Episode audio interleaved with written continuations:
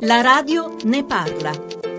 Marco Pannella, storico leader radicale, nel suo lungo corso politico ha combattuto con due grandi armi della non violenza, gli scioperi della fame e della sete e il referendum. Quale strumento si è rivelato più potente, più efficace? Quello che si sia rivelato meglio democratico, perché questo è il criterio di valutazione. Noi lottiamo a favore, non contro. Le cose contro le lasciamo a dire benissimo, anche perché gli permettono, come lo permettevano a Guglielmo Giannini dell'Uomo Qualunque, a Beppe Grillo. Nel millenovecentosettantotto, in una tribuna politica della RAI, insieme ad altri esponenti radicali, si imbavagliò per protestare contro la disinformazione sui referendum. C'è ancora oggi un problema di informazione o i cittadini sono meglio informati? Se tu hai un popolo che per decenni, credendo di vivere occasioni democratiche, in realtà sempre di più viveva situazioni oligarchiche, evidentemente questo popolo, un po' più difficilmente col passare del tempo, contribuire e sapere come contribuire agli obiettivi che ognuno di loro possono amare e preferire. Quanto i referendum sono riusciti dal millenovecentosettantaquattro ad oggi a cambiare realmente il volto dell'Italia,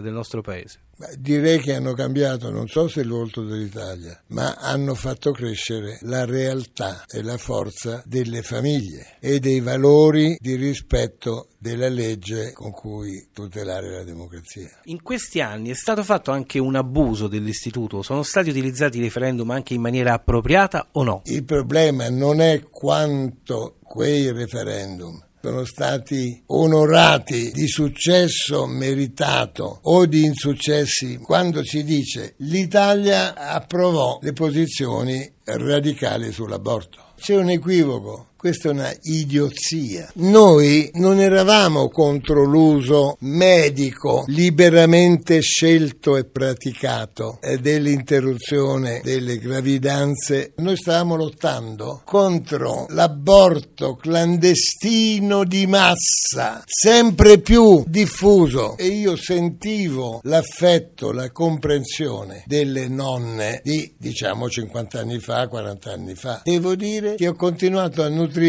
abruzzese come sono, meridionale, di campagna, eccetera, a essere confortato dall'incoraggiamento amorevole e drammatico delle nonne di allora, che capivano un flagello sociale che continuava ad aumentare. Dai referendum di ieri a quelli che ci attendono, le riforme di Renzi la convincono? No, quello che lo guida è la sua fiducia rispetto alle cose opportune. Quello si chiama in politica e in cultura l'opportunismo. Queste riforme, per esempio elettorali, costituzionali, di fatto eliminano l'immagine e poi quindi anche la vita del Senato, dei consigli regionali, provinciali, magari pure quelli comunali, che hanno voluto di fatto abolire una forma di democrazia. In questo scenario c'è qualche elemento positivo?